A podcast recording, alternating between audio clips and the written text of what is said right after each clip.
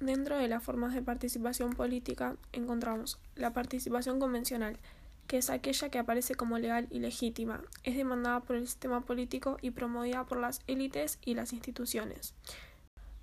Luego está la participación no convencional, que es aquella que no emplea los canales institucionalizados. En ocasiones es extralegal y suele ser irregular, específica e infrecuente. Algunos autores prefieren no llamarla participación no convencional, sino hablar de ella como formas de acción política.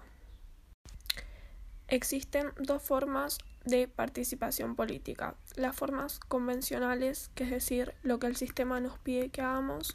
y la forma no convencional de participación política, que sería lo que nosotros hacemos de manera espontánea. Dentro de las actividades políticas convencionales encontramos un listado relacionados con respecto al proceso electoral, que son votar, seguir la campaña electoral a través de los medios de comunicación, seguir la campaña electoral asistiendo a reuniones, participar en la campaña apoyando a un partido o candidato, contribuir a campaña con recursos económicos, persuadir a otras personas para orientar su voto y postularse a un cargo de elección popular. También encontramos en relación con el contacto con instituciones y autoridades,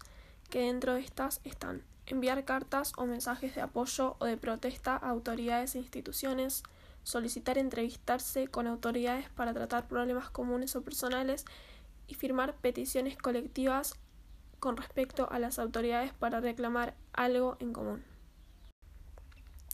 Con respecto a la creación de opinión encontramos informarse sobre la política a través de los medios de comunicación, debatir cuestiones políticas con amigos, familiares o compañeros de trabajo, expresar opiniones en una carta al periódico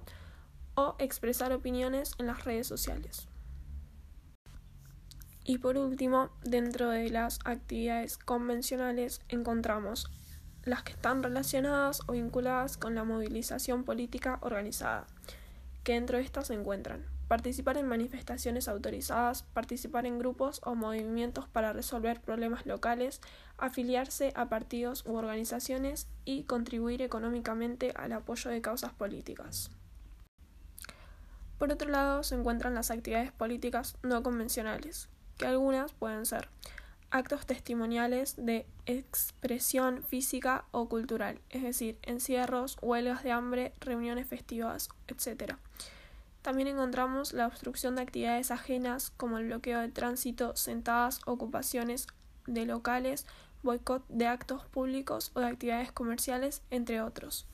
También encontramos las pintadas de protesta y reivindicación en lugares públicos, boicot de servicios o productos, resistencia al cumplimiento de obligaciones legales, el pago de impuestos, tasas o rentas al servicio militar obligatorio, manifestaciones ilegales o huelgas salvajes sin observar los requisitos establecidos por la ley y la destrucción o deterioro de bienes públicos y agresión contra personas.